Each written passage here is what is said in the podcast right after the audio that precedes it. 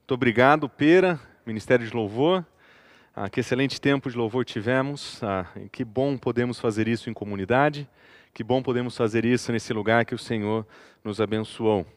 Nós estamos em uma série de mensagens chamadas DETOX. A ideia é que existem toxinas na nossa vida, que entram na nossa vida, fazem parte da nossa história e ganham lugar no nosso coração e acabam por contaminar a nossa vida. A, a perspectiva desta série é derivada do ensino de Cristo Jesus, que diz que é do nosso coração que vêm as coisas que nos contaminam. É que no nosso coração existem dezenas de toxinas, também conhecidas como pecado nas Escrituras, que acabam por contaminar a nossa vida. E como tal, elas precisam ser tratadas, elas precisam ser a, a, conhecidas diante de Deus e resolvidas diante de Deus. Essas toxinas que nós encontramos dentro de nós mesmos são ah, os elementos que nos contaminam diante de Deus, e nós precisamos encontrar uma maneira de viver uma vida detox dessas coisas. No nosso coração nós encontramos os nossos ídolos, os nossos anseios, nós encontramos a, a, ali a origem de muitos dos nossos problemas, e muitos dos nossos problemas eles são tratados ali também. Quando nós falamos sobre ansiedade, nós percebemos que dentro do nosso coração mora alguém preocupado demasiadamente com as coisas. Quando nós falamos sobre a depressão, nós percebemos que muitos dos aspectos que podem levar a uma pessoa a um quadro de depressão, ele nasce dentro do coração e ele acaba por contaminar a nossa vida, como o temor, como, por exemplo, os perigos dessa vida e assim por diante. E uma coisa que nós observamos nas duas primeiras mensagens é que o medo, ele faz parte, ele é um componente que muitas vezes ele ativa a, a nossa ansiedade ou nos leva a uma condição de depressão. Ao que parece, existe uma relação muito próxima entre o medo que nós sentimos e aquilo que nós vemos manifestando em termos de ansiedade ou quem sabe até mesmo um quadro mais grave de tristeza, um quadro de depressão. E quando nós olhamos para a nossa, para a nossa sociedade, nós percebemos que esse tempo de quarentena, ele desenvolveu um grande surto de medos e fobias. Nós estamos experimentando um momento da nossa vida, um momento da nossa sociedade, em que novos medos e fobias estão ganhando a frente ah, das conversas. Em um artigo publicado pela, ah, pela revista El País, o psicólogo Luiz, eh, Luiz Vicente Figueira de Médio diz o seguinte: eu diria que são duas importantes fobias que nesse momento a de quarentena se fazem presente. É a fobia do contágio, que é o medo de pegar uma doença e morrer, e o transtorno do pânico. Pelo caos instalado na nossa sociedade, pelos medos propagados, ah, pelos perigos dessa pandemia que nós vemos a todos os lados e pelas notícias que não param de aparecer, ah, ah, pessoas estão manifestando essas novas essas fobias, o medo do contágio, o medo de, de participar de uma situação trágica e, e pessoas tomadas por um pânico em função disso. Em um outro momento, nessa mesma, ah, nessa mesma ah, ah, reportagem, ele diz: um outro problema que tende a crescer são os transtornos de espectro obsessivo. Com tantas informações falando sobre a importância de lavar as mãos, sobre o contato social, sobre a importância do distanciamento, sobre o modo como as pessoas devem se comportar, não devem se comportar, o que podem fazer, o que podem deixar de fazer, ah, esse psicólogo entende que os transtornos de espectro obsessivo, aquele famoso toque, são ah, aquele zelo demasiado por manter limpeza, por ter medo de germes, eles podem crescer durante esse período. E por fim, claro, nós vemos um outro psicólogo, psicólogo, a, a, nesse caso o espanhol, Aurum Masunkihani, ele diz o seguinte: questões como hipocondria irão aumentar e muitos pensarão estar mais seguros em casa, embora não possam, que eles possam querer não sair. A obsessão pela higiene para evitar o contágio será uma das patologias que crescerão no curto prazo. Diante de uma situação de medo, diante de uma situação de preocupação, as pessoas estão vivendo um momento em que preocupações legítimas com a saúde, com o contágio, preocupações legítimas ah, com um bom comportamento público, com uma boa higiene, estão se tornando medos ilegítimos. Preocupações de contágio são importantes e precisam ser seguidas, mas existe um momento em que esses medos, essas preocupações, elas ultrapassam aquilo que é adequado à situação e elas se tornam aquilo que os psicólogos estão chamando de patologia. Um medo, uma fobia que transcende os limites da preocupação e se torna algo que, ao invés de libertar e proteger, passa a aprisionar, passa a congelar o indivíduo. Quando definido o medo, a, a psicó, a, num, num documento publicado pela Universidade Estadual de Londrina, nós vemos o seguinte: o medo é uma das emoções básicas apresentadas pelos seres humanos e por animais não humanos. Quando observado ah, na criação, e nós observamos, o medo ele tem um importante papel. É o medo que evita situações de perigo, é o medo que em situações de perigo ah, movimenta seres humanos e os animais a fugirem, mas de uma maneira ah, ah, talvez até equivocada, ele toma uma proporção e um lugar no nosso lugar, e ao invés de nos colocar em uma situação de fuga e proteção, ele nos faz ficar atordoados e imóveis. De maneira geral, o medo ocorre diante de estímulos ameaçadores. É uma emoção produzida quando discriminamos haver perigo em determinado contexto, ou diante de um estímulo, ou quem sabe até mesmo do ambiente. Leila Tordivo, a, do Centro de Psicologia da U S P, ela faz a seguinte definição: o medo precisa ser um sinal de alerta para eu me cuidar, mas não pode ser uma emoção que me faça morrer de modo antecipado. É preciso ser um estímulo para a vida e não uma situação de paralisia, de desespero que me impeça de viver e de ter esperança. Falando sobre os perigos do contágio, falando sobre as etiquetas sociais, a Leila ela diz o seguinte: nós precisamos ter o medo como um sinal de alerta, uma preocupação que é positiva, uma preocupação que é legítima, mas a partir do momento que essa preocupação se extrapola e se torna um caso de paralisia, desespero e que impeça a pessoa de viver ou quem sabe de esperar por algo melhor, esse medo se torna patológico, esse medo se torna uma fobia. E a fobia, como descreve o doutor Crackle no artigo uh, Phobic Disorders, ele diz o seguinte: a fobia é um medo irracional de objetos e situações presumivelmente inofensivas. A fobia também acontece quando o perigo percebido de um objeto é desproporcional ao perigo real. Em outras palavras, esse autor ele está dizendo que existe um limite para o medo, um medo que é normal e que faz parte da experiência humana. É uma emoção que todos nós temos, mas a partir do momento que esse medo torna-se algo que ultrapassa os limites do racional, do lógico, ou passa a ser desproporcional à situação, ele se torna uma fobia que precisa ser tratada.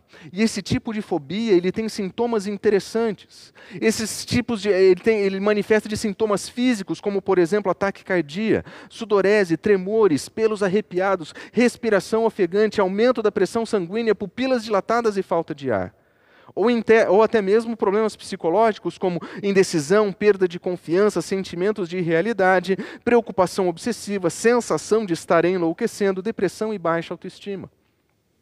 Quando olhado dessa perspectiva, o medo não é somente uma emoção básica, ele pode se tornar algo patológico, algo que se manifesta de uma maneira equivocada e que pode prejudicar a vida das pessoas. E nesses dias que nós estamos vivendo, nós estamos tendo uma grande tentação de transformar preocupações legítimas em medos ilegítimos. E quando esses medos tomam conta do nosso coração, e nós perdemos a vontade de sair de casa, nós perdemos a vontade de conviver com pessoas, nós criamos medos de convívio com outras pessoas, nós não saímos de casa, nós somos inundados por notícias ruins, o medo toma conta do nosso coração. O medo toma conta do nosso coração de tal forma que ele amarra a nossa vida e nos, nos deixa, quem sabe, imóveis diante da situação. E quando nós olhamos para a nossa situação e consideramos os insights que a psicologia oferece, nós nos perguntamos então, o que é que a Escritura pode nos falar? Como é que a Escritura pode nos informar a respeito do nosso medo e como é que nós podemos observar esse medo da perspectiva das Escrituras? E a beleza das Escrituras é exatamente essa. que nós vemos nas Escrituras, um livro escrito há muitos anos atrás, um livro que foi escrito muito antes dos desenvolvimentos e percepções da ciência, da psicologia e das ciências modernas. Mas ela oferece insights que são impressionantes sobre o medo. Ela fala sobre o medo de um modo palpável. Ela fala sobre o medo de algo que pode, inclusive, encontrar lugar no nosso coração e se tornar aquilo que nós chamaríamos de uma desordem, que nós chamaríamos de um problema, que nós chamaríamos de algo que vai contaminar a nossa vida, que vai produzir toxinas que vão invadir o nosso coração, que vão invadir a nossa alma e que podem até mesmo nos imobilizar. A sabedoria e perspicácia das Escrituras certamente só podem ser resultados de uma revelação divina. Deus que conhece o nosso coração, Deus que conhece as situações que nós passamos, Deus que conhece todas as coisas, Ele sabe o que nós precisamos aprender sobre o medo nas nossas situações de perigo, nas nossas situações de desgastes. E, e nós vamos perceber que a partir da perspectiva das Escrituras, o medo é, é uma situação que impõe medo. Ele se torna uma oportunidade de proximidade com Deus, uma oportunidade de escutar o que Ele tem para nós.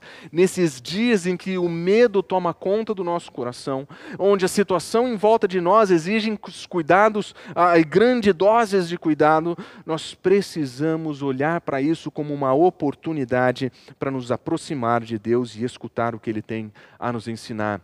E a perspectiva das Escrituras também diz, ah, nos apresenta apresenta algo muito interessante. O salmista, passando por uma situação de medo, ele diz: eu busquei o Senhor, Ele me respondeu, Ele me livrou de todos os meus medos. O salmista perseguido, com seus inimigos à porta, em situações de risco, totalmente tomado por uma situação fora do seu controle, ele entende que o Senhor poderia cuidar do seu coração, a ponto de buscá-lo no seu momento de dor, no seu momento de medo, no seu momento de preocupação, e ele encontrar um Deus que liberta o seu coração dos seus medos. Ao invés de se ver imóvel diante da situação, ele encontrar a um Deus que livra o coração do medo. As Escrituras nos apresentam a, a um modo muito interessante como a, a pessoas lidam com os seus medos e as suas fobias. Aliás, a, existem quatro fobias apresentadas nas Escrituras que podem falar diretamente com o momento em que nós estamos passando, que, que a, tal como apresentadas pelas Escrituras, podem nos ajudar e podem nortear a nossa vida em como nós vamos pensar e proceder nesses dias em que nós temos que tomar tantos cuidados, temos que ter tantas preocupações com a nossa própria vida. A primeira fobia que eu gostaria de apresentar é a fobia da tragédia. Todos nós, em algum momento, temos no nosso coração um lugar muito grande para esse medo. A fobia de que algo terrível pode vir a acontecer em momentos diferentes das nossas vidas, em situações diferentes da, a, da nossa história. Nós temos o medo de que algo terrível venha a acontecer. E acredite, existem preocupações que são legítimas. Ah, nós nos preocupamos com o carro que nós vamos usar, nós fazemos revisões para evitar acidentes, nós cuidamos das pessoas perto de nós, nós tomamos os devidos cuidados para que a tragédia não chegue até nós. E tudo isso é extremamente legítimo. Mas pode ser que o medo tome tamanha proporção em nós, que preocupações legítimas se tornem medos ilegítimos, e ao invés de encontrarmos uma situação de proteção, de cuidado, de quem sabe até mesmo de preparação para enfrentar a vida e o mundo, nós nos vemos paralisados em solidão e reclusão.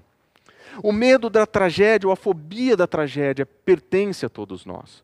A fobia da tragédia é algo que pais sabem exatamente como funciona. Pais têm a clara sensação, um medo e uma preocupação de que seus filhos estão sob o constante perigo de tragédias. E por isso eles se preocupam, eles ensinam, eles instruem. E a preocupação legítima, quando se torna um, um, um medo ilegítimo, ela toma o cuidado, do, é, o lugar muito grande no coração e não permite que, as, a, a, que essa, e, e permite que essa situação o deixe imóvel diante dos problemas. Tem uma história no livro de Ruth, a história, na verdade, de Ruth, apresentada no livro que leva o seu nome. Nós observamos exatamente o tipo de tragédia que nós tanto tememos. E quando nós lemos a definição da tragédia enfrentada por ela, nós vemos que nós estamos falando de uma situação extremamente atípica, nós estamos falando de algo que é realmente grave. Observe o início do livro. Na época dos juízes houve fome na terra. Eles estão passando por escassez. Eles estão passando por uma situação onde eles não têm como controlar aquilo que eles vão comer. E diante dessa situação, um homem de Belém de Judá, com a mulher e os dois filhos, ele foi viver por algum tempo nas terras de Moab. As terras de Moab, para quem não sabe, são lugar, era o último lugar que você iria se você fosse alguém de Belém de Judá. Se você fosse alguém do povo de Deus, o povo de Moab seria aquilo que seria descrito como um inimigo, como pessoas que são além do seu território, pessoas que têm um outro tipo de cultura, um outro tipo de padrão, eles têm outros deuses, eles levam outra vida. Seria o último lugar que alguém que leva uma vida com Deus iria, porque naquele lugar ele, seria, ele encontraria a, a desconfiança em Deus, ele encontraria ali o abandono de Deus, quem sabe até mesmo a rejeição de Deus e sua palavra. Mas diante da fome, esse foi o melhor caminho que ele encontrou. O homem ele se chamava Elimeleque, sua mulher Noemi, e seus dois filhos eram Malon e Quilom. Eram efrateus de Belém de Judá. Eles chegaram a Moabe e eles ficaram por lá. Mas observe como o texto continua. Morreu Elimeleque, o marido de Noemi, e ela ficou sozinha com seus dois filhos. Já não bastasse a tragédia da fome, já não bastasse a tragédia de ter que largar toda a família para trás, largar toda a sua, a, a sua cultura para trás, o seu país para trás, ir e viver em um lugar, quem sabe buscando por sobrevivência, onde eles seriam ostracizados, onde eles seriam feitos distintos. Lá, nesse novo, nesse novo lugar, morre o marido, o protetor, o provedor da casa. No mundo antigo, homens carregavam a responsabilidade de prover para suas famílias. Eles eram protetores de suas famílias. Eles cuidavam de suas famílias, trabalhavam para que a, eles pudessem ter o que comer. Em uma situação de fome, Noemi perde o seu marido. Mas não é só isso que acontece. O que acontece é que esses dois filhos passam um período, eles se casam com duas moabitas, uma era chamada Orfa e a outra era chamada Ruth, e depois de terem morado lá por quase dez anos, morreram também Malom e Quilom, e Noemi ficou sozinha, sem seus dois filhos, sem o seu marido. Tragédia após tragédia. Fome, fuga, viuvez, e agora ela se vê sem filhos, sem ninguém que pudesse cuidar dela. Agora imagine por um momento a razão pela qual nós temos tanto medo de tragédia. Quando nós olhamos para uma história como essa, nós percebemos que a tragédia, ela tem detalhes terríveis. A, a situação que ela enfrenta é terrível. Nós desprezamos isso com todas as nossas forças e nós queremos nos preocupar para fazer aquilo que nós podemos para não cairmos nessa situação. Você consegue imaginar a mente de Noemi nesse momento, indo à loucura, dizendo: Senhor, o que está acontecendo? Eu saio da minha terra para procurar comida, eu perco meu marido. Quando as coisas começam a melhorar, eu perco os meus filhos. Sofrimento atrás de sofrimento. Talvez ela pudesse dizer: e agora o que vem? E agora o que vai acontecer? O que é que eu vou fazer sozinha nesse lugar? Tragédia, tragédia após tragédia.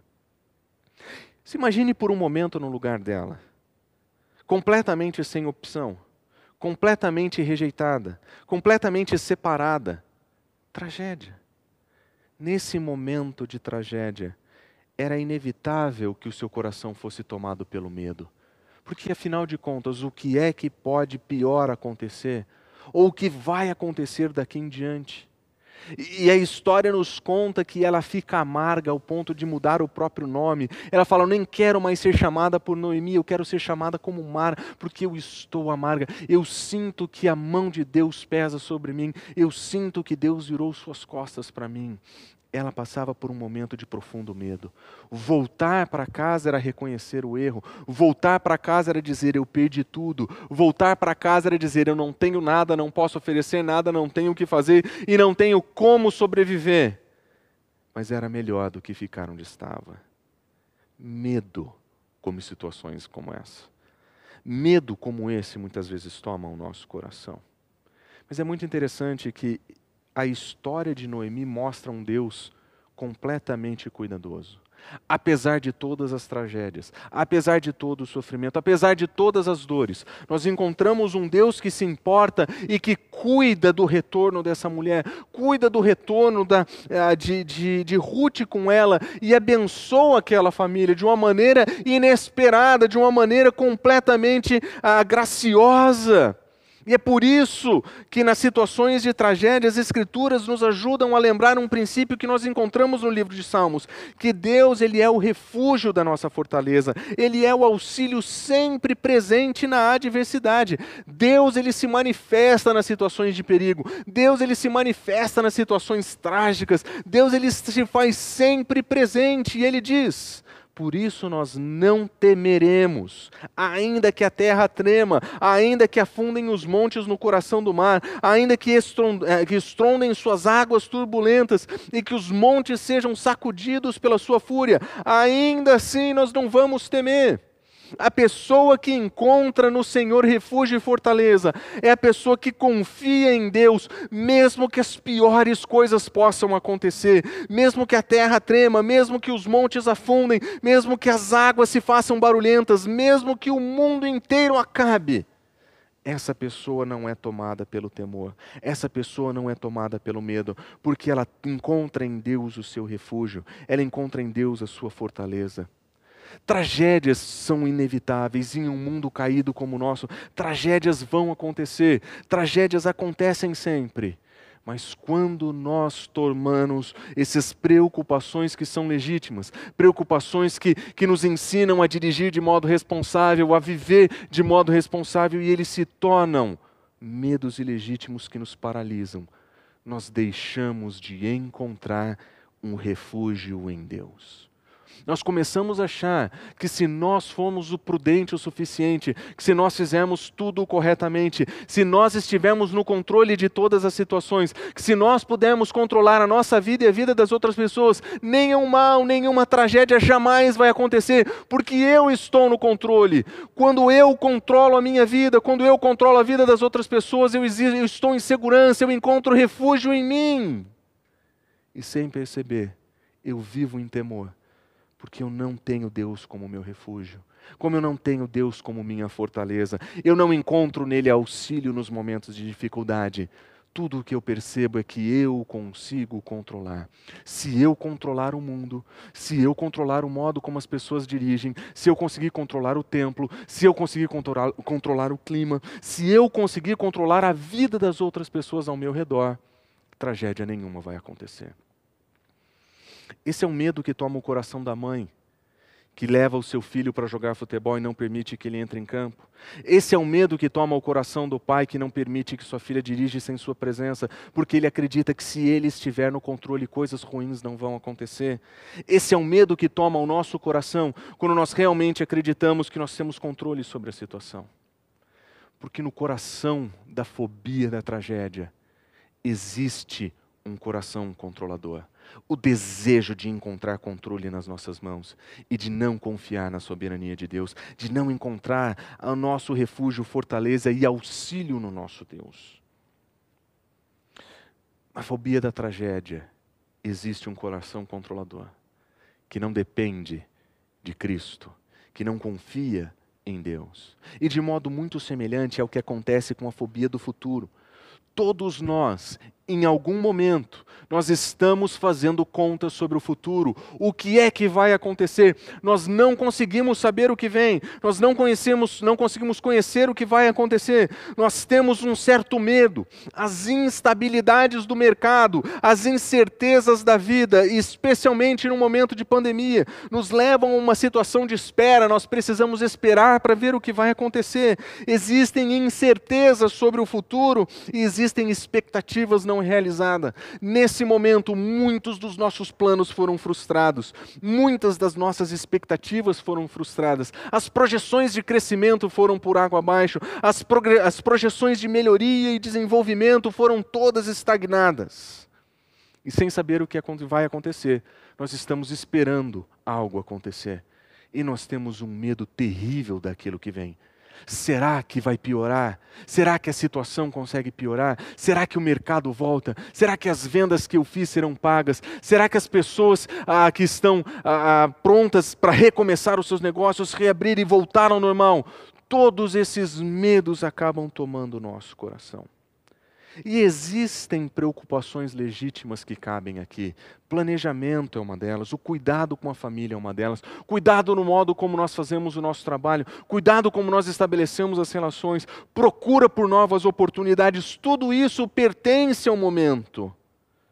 Mas existem medos que são ilegítimos, de querer saber aquilo que é impossível saber, de conhecer aquilo que vai vir, de projetar o futuro de tal forma que nós consigamos ter controle sobre a situação. Existem medos ilegítimos tomando o nosso coração e nos levando à paralisia. Diante da incerteza, muitos têm desistido. Diante dos medos, pessoas têm, abrido, têm, têm simplesmente falado, não dá mais. E quando nós olhamos para a perspectiva que as Escrituras apresentam, o texto de Eclesiastes é um bom lembrete sobre como nós podemos olhar para o futuro. Reclamando da vida, o autor diz, porquanto há uma hora certa e também há uma maneira certa para agir em cada situação. O sofrimento de um homem, no entanto, pesa muito sobre ele, visto que ninguém conhece o futuro, quem poderá dizer o que vai acontecer? Quem de nós pode, com certeza, definir o futuro? Quem de nós pode com consciência definir o que vai acontecer? Se existe algo que nós estamos vendo, ouvindo reclamações sobre esse momento que nós estamos vivendo, é que nós perdemos a capacidade de prever o que vai acontecer. O mercado é incerto, os movimentos são incertos, nós perdemos a capacidade de prever.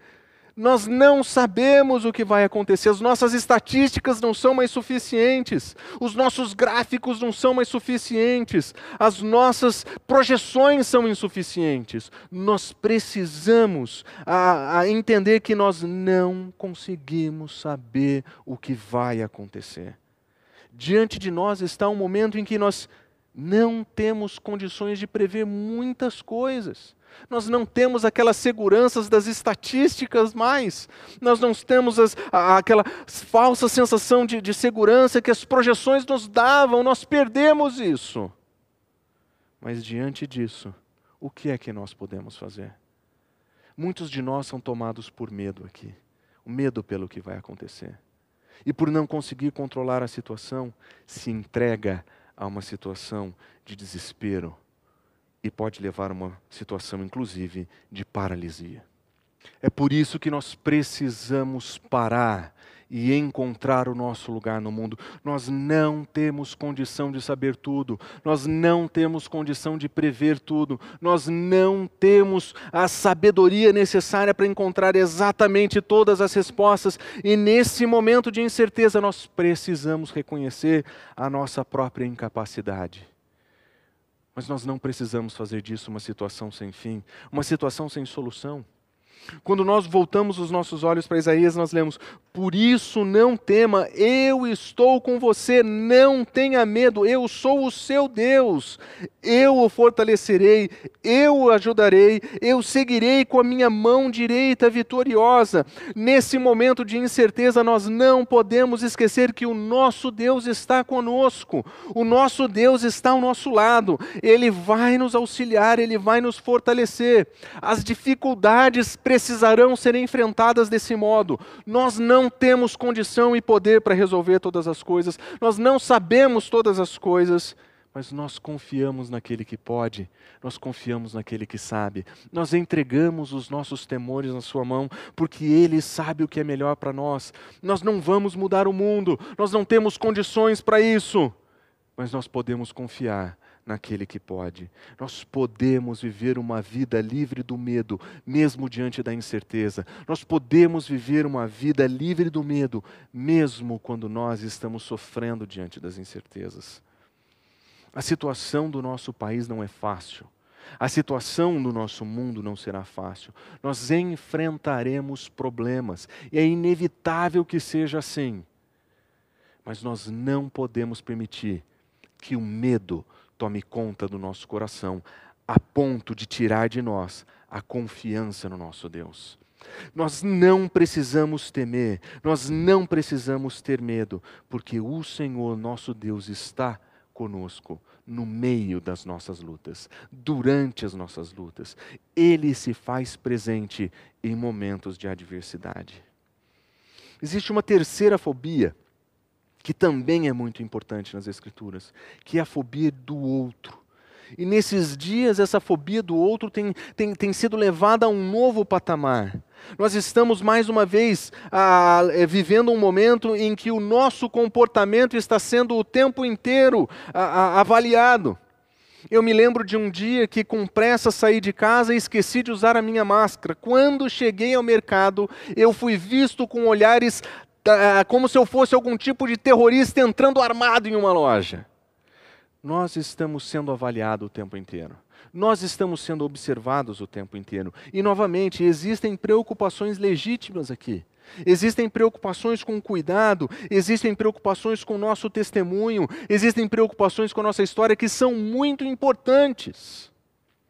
Mas nós estamos correndo o risco de sermos escravizados pela, a, a, pela opinião das pessoas. De sermos escravizados pela aceitação das pessoas.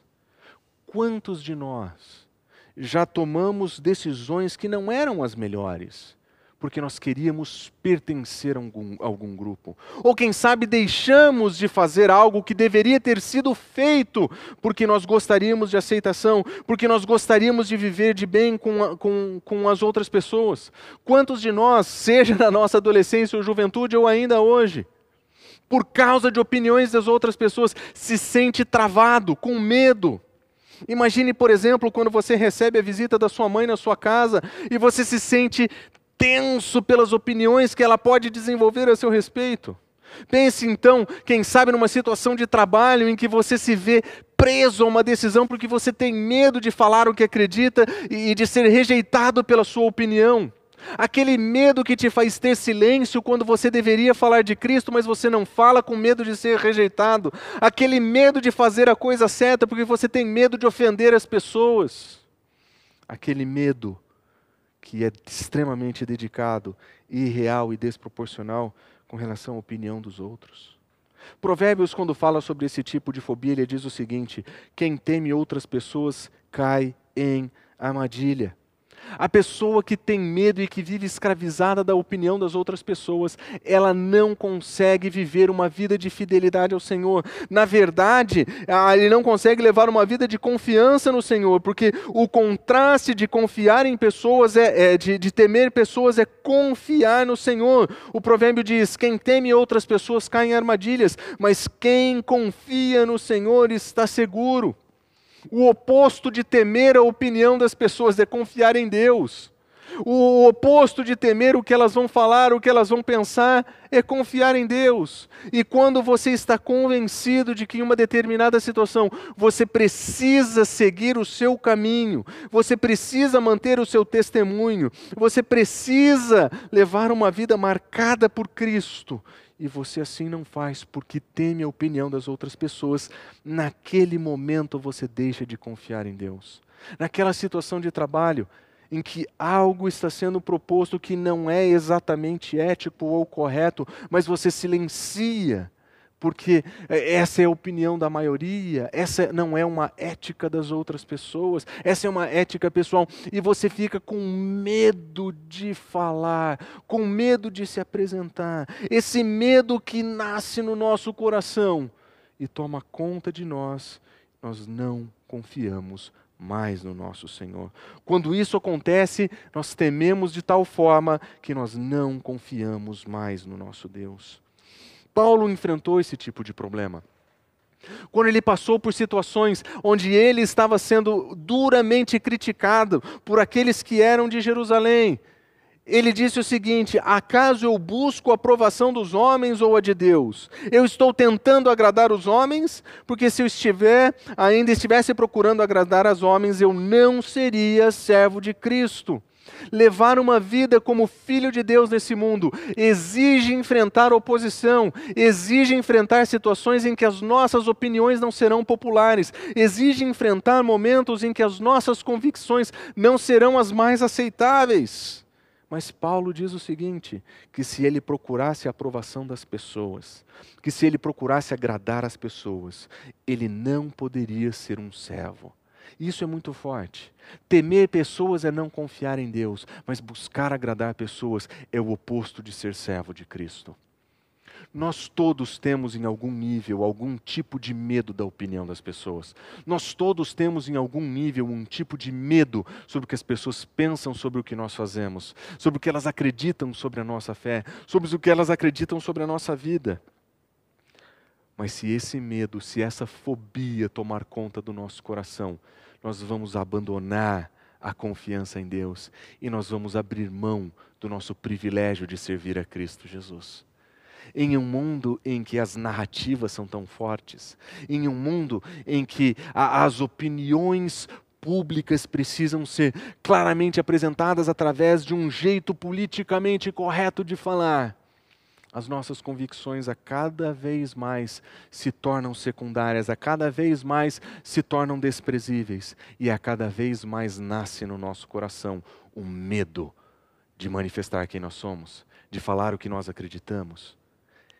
E é nesse momento que nós lembramos que se nós seguirmos nesse caminho, nós estamos abrindo mão da confiança em Deus e nós estamos abrindo mão do privilégio de servir a Cristo. E por fim tem uma última fobia que as Escrituras tratam muito bem e que é uma fobia que dói muito porque é o medo que nós temos de nós mesmos. A bem da verdade, você e eu, nós conhecemos a nossa história como ninguém. E nós sabemos que a nossa história é marcada por tolices. Nós sabemos que no fundo, no fundo, no fundo, nós já fizemos coisas que se as pessoas fizessem nós, e elas soubessem, nós não seríamos aceitos. Nós não seríamos bem recebidos. Existem marcas na nossa vida que são vergonhosas para nós. Não estou falando somente das tolices que fizemos na juventude.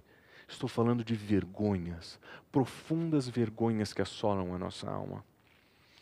Paulo, quando fala sobre isso, ele diz o seguinte, quando vocês eram escravos do pecado, vocês estavam livres da justiça, e que fruto vocês colheram das coisas que agora, das quais agora vocês se envergonham. Aquilo que vocês fizeram na sua vida é uma situação de vergonha, é uma situação que deixa a, deixa a nossa vida, elas nos deixam envergonhados. Porque nós sabemos que aquilo não era digno da nossa história. Nós sabemos que aquilo era vergonhoso. Aquilo era uma maneira ah, de demonstrar a nossa oposição a Deus. Era uma maneira de demonstrar o modo como nós não vivíamos de uma maneira agradável. E muitos de nós temos isso. E nós morremos de medo que as pessoas conheçam as nossas fraquezas. Porque nós nos medimos e nos avaliamos a partir da régua que as outras pessoas nos dão. Nós olhamos para a vida e vemos no nosso Instagram uma régua de sucesso, uma régua do que significa ser bem-sucedido, uma medida do que significa uma vida boa. E todas as vezes que nós comparamos a nossa vida com aquilo, nós nos sentimos terrivelmente inferiores. Nós nos sentimos como se nós não estivéssemos à altura do nível do sucesso, da beleza, quem sabe da realização. E quando nós olhamos para nós, o que nós encontramos é vergonha. O que nós encontramos é aquilo aquilo que nos deixa ah, incomodados, porque nós estamos usando a medida errada para olhar para a nossa vida. Quando nós olhamos para a nossa vida pela medida da cruz de Cristo, nós descobrimos que não existe ninguém que seja bom. Nós descobrimos que nós somos pecadores e como os pecadores nós somos terrivelmente pecadores. E somos todos iguais debaixo da cruz, na desobediência, na vida fora do Evangelho, na vida fora da graça. Nós somos todos mortos nos nossos delitos e pecados e quando nós usamos a regra da cruz, não só nós não estamos à altura daquilo que Deus espera, como ninguém está à altura de nada. Somos todos devedores da graça de Deus. Quando nós olhamos para a cruz de Cristo, nós vemos o tamanho do amor que Deus tem por nós, nós vemos o tamanho da sua graça, nós vemos o tanto que Ele nos ama e o tanto que Ele está disposto a perdoar todos os nossos erros, todos os nossos fracassos, todas as nossas vergonhas redimidas em Cristo Jesus. E agora nós somos chamados para viver com Ele. Nós não temos mais vergonha da nossa história, porque a nossa história foi redimida em Cristo Jesus. Os nossos erros foram perdoados. Nós temos uma nova vida e nós somos para viver, chamados para viver em novidade de vida. Como Paulo também nos ensina, agora que vocês foram libertos do pecado e se tornaram escravos de Deus, o fruto que vocês colhem leva à santidade, a uma vida correta diante de Deus, e o fim disso é a vida eterna. O salário do pecado é a morte, mas o dom gratuito de Deus é a vida eterna em Cristo Jesus. Quando nós olhamos para a nossa vida e usamos a medida da cruz, nós paramos de nos comparar com outras pessoas. Nós paramos de temer não sermos aceitos, nós paramos de temer ah, não sermos recebidos, porque nós fomos recebidos e amados pelo nosso Senhor. Nós não precisamos temer as outras pessoas, porque nós fomos recebidos e aceitos por Deus, nós somos incluídos na sua família. Ele nos recebe, Ele nos adota, Ele nos tem como filhos. E nós temos no Senhor tudo o que nós precisamos.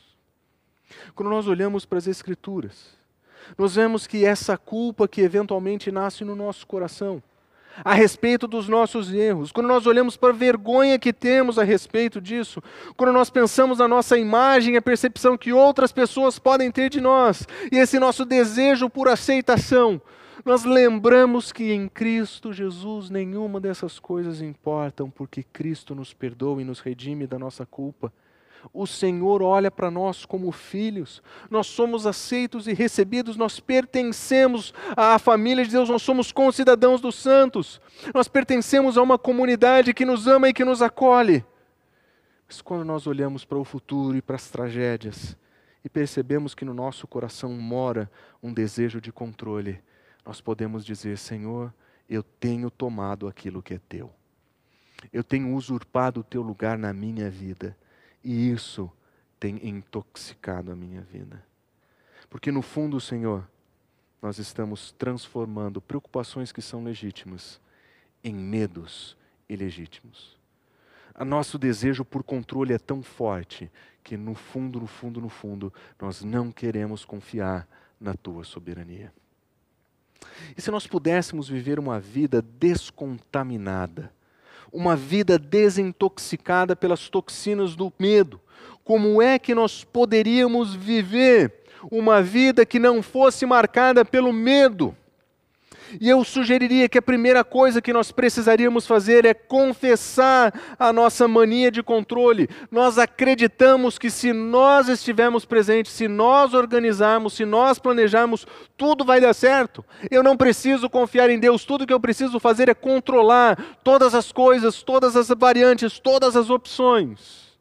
E quando eu reconheço que essa minha mania de Deus me leva a um medo exagerado da vida, um medo exagerado do futuro, um medo exagerado por tragédias, eu percebo que eu preciso confessar essa mania de controle. Como João diz em primeiro João capítulo um, versículo nove, se nós confessarmos os nossos pecados, Ele é fiel e justo para nos perdoar os pecados e nos desintoxicar de toda injustiça. Ele pode curar o nosso coração a partir do momento que nós confessamos. Confessamos a nossa mania de controle, o nosso desejo desesperado de conseguir controlar todas as variáveis da vida a nosso favor. Para viver uma vida desintoxicada do medo, nós precisamos reconhecer que nós não podemos controlar tudo no mundo. Sim, existem coisas que nós precisamos cuidar, existem situações que nós precisamos nos precaver, mas nós não podemos controlar tudo no mundo. Nós precisamos reconhecer que nós não temos essa função, que nós não temos esse poder e que esse não é o nosso lugar. Além de confessar a nossa mania de controle, nós precisamos reconhecer a nossa fraqueza e pequenez, dizendo: Senhor, o Senhor controla, o Senhor sabe.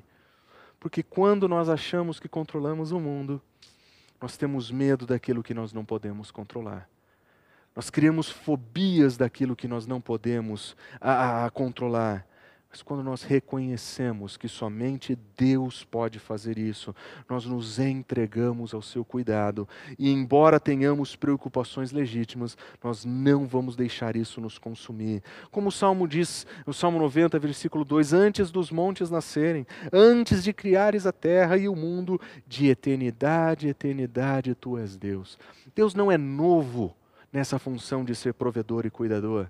De eternidade, eternidade, Ele é Deus. Ele continua no lugar dEle, antes de todas as coisas, depois de todas as coisas. Ele é Deus, Ele sabe todas as coisas, Ele vê todas as coisas, Ele entende todas as coisas e Ele cuida de todas as coisas. E somente Ele pode controlar todas as coisas. Quando eu confesso a minha mania de controle e eu reconheço a minha pequenez diante dele, eu preciso aceitar que eu não sei o que ele sabe e o que somente Deus pode saber. Eu não sei o futuro. As estatísticas dão diretrizes, as previsões dão diretrizes, mas o que é que vai acontecer amanhã? Eu não sei. Ninguém sabe. E nós precisamos aceitar que, ainda que nós tenhamos as melhores informações hoje, amanhã nós estaremos desatualizados. Nós não temos como saber todas as coisas, nós não temos como conhecer todas as variantes. E aceitar essa fragilidade nossa nos ajuda a não viver em medo. Porque quando nós aceitamos que nós não sabemos todas as coisas, nós lembramos que existe alguém que sabe, alguém que nos conhece e alguém que conhece todas as coisas. Grande é o soberano nosso Deus e tremendo é o seu poder. Não há limite para a sua sabedoria. Nós não temos como limitar o seu conhecimento, não temos como limitar a sua sabedoria. Ele sabe todas as coisas, Ele sabe tudo o que acontece. E é por isso que nós podemos descansar em Deus, porque Ele sabe exatamente quem nós somos. Deus sabe exatamente quem nós somos. Assim nós tranquilizaremos, a, a, saberemos que somos da verdade e tranquilizaremos o nosso coração diante de Deus, quando o nosso coração nos condenar, porque Deus é maior que o nosso coração e Ele sabe todas as coisas. Deus sabe os medos que moram no seu coração, Deus sabe as preocupações que habitam nele. Em algum momento nós vamos nos condenar, em algum momento nós nos vamos encontrar ah, incapazes de resolver, incapazes de saber. E quando o nosso coração nos condenar, nós estaremos tranquilos. Porque Deus sabe exatamente quem nós somos. Nós não precisamos nos preocupar a respeito da opinião que Deus tem sobre nós. Nós não precisamos nos preocupar sobre aquilo que nós não sabemos e não podemos controlar. Deus sabe disso. E nós podemos tranquilizar o nosso coração. Essa tranquilidade do coração é o contrário do medo controlador. É aquele, é aquele sentimento que diz, ao invés de temer o que eu não sei e o que eu não posso resolver, eu confio naquele que tem poder para, eu confio naquele que sabe todas as coisas, e mesmo nas minhas fraquezas, mesmo nas minhas condenações, eu estarei tranquilo. Quando as opiniões das pessoas forem diversas a seu respeito, você pode estar tranquilo. Mesmo que eles sejam críticos às suas convicções, você pode estar tranquilo. Deus sabe exatamente quem você é. Não importa o que tenha acontecido na tua história, não importa quão vergonhosa tenha sido a, a, o seu, a sua vida no passado, o Senhor conhece quem você é. Você não precisa ter medo dos seus fracassos, você não precisa ter medo a, das suas fraquezas. O Senhor te conhece exatamente como você é e Ele te aceita como você é e Ele redime a você para que você possa viver uma vida com Ele. Você precisa também lembrar que Deus ama você mesmo conhecendo a sua história. Observe o que Paulo nos diz em Romanos. Deus demonstra o seu amor por nós pelo fato de ter Cristo morrido por nós quando ainda éramos pecadores. O Senhor sabe exatamente o tamanho da desgraça que nós vivemos. Ele sabe exatamente os nossos erros e ainda assim Ele nos ama profundamente. Profundamente a ponto de se entregar por nós para morrer no nosso lugar. E nós precisamos confiar no cuidado soberano dele. Como diz o salmista, quando eu estiver com medo, eu confiarei em ti. Essa certeza de que nós temos um Deus que nos encontra no medo, um Deus que nos fortalece no medo, um Deus que sabe o que nós não sabemos, que pode fazer aquilo que nós não podemos, um Deus em quem nós podemos confiar e depender, um Deus que pode ser a nossa fortaleza num momento de desgraça e descontrole, nós podemos viver uma vida descontaminada dos peca... do medo que nos assola. Seis verdades. Confessar a minha mania de controle. Reconhecer que eu não posso controlar tudo. Aceitar que Deus sabe o que eu não posso saber. Descansar porque Deus sabe exatamente quem eu sou. Lembrar que Ele me ama mesmo conhecendo a minha história. E confiar no seu cuidado soberano. O Senhor sabe exatamente o que nós estamos passando. E nós podemos depender dEle. Vamos orar? Senhor, em dias de medo, onde nós nos vemos incapazes de controlar as situações ao nosso redor, por favor, Senhor, lembra o nosso coração que nós não, não somos capazes de controlar tudo, de que nós não temos condição, Senhor, de saber todas as coisas, de que nós somos pequenos e frágeis. Mas nos lembra também que o Senhor nos ama e que o Senhor cuida de nós. Nos lembra também que o Senhor nos protege, que o Senhor é o nosso refúgio, a nossa fortaleza, que o Senhor é o socorro presente em situações de medo. Senhor, quando o meu coração for tomado por medo, Senhor, por favor, me ajuda a confiar em Ti. É isso que eu oro em nome de Jesus. Amém.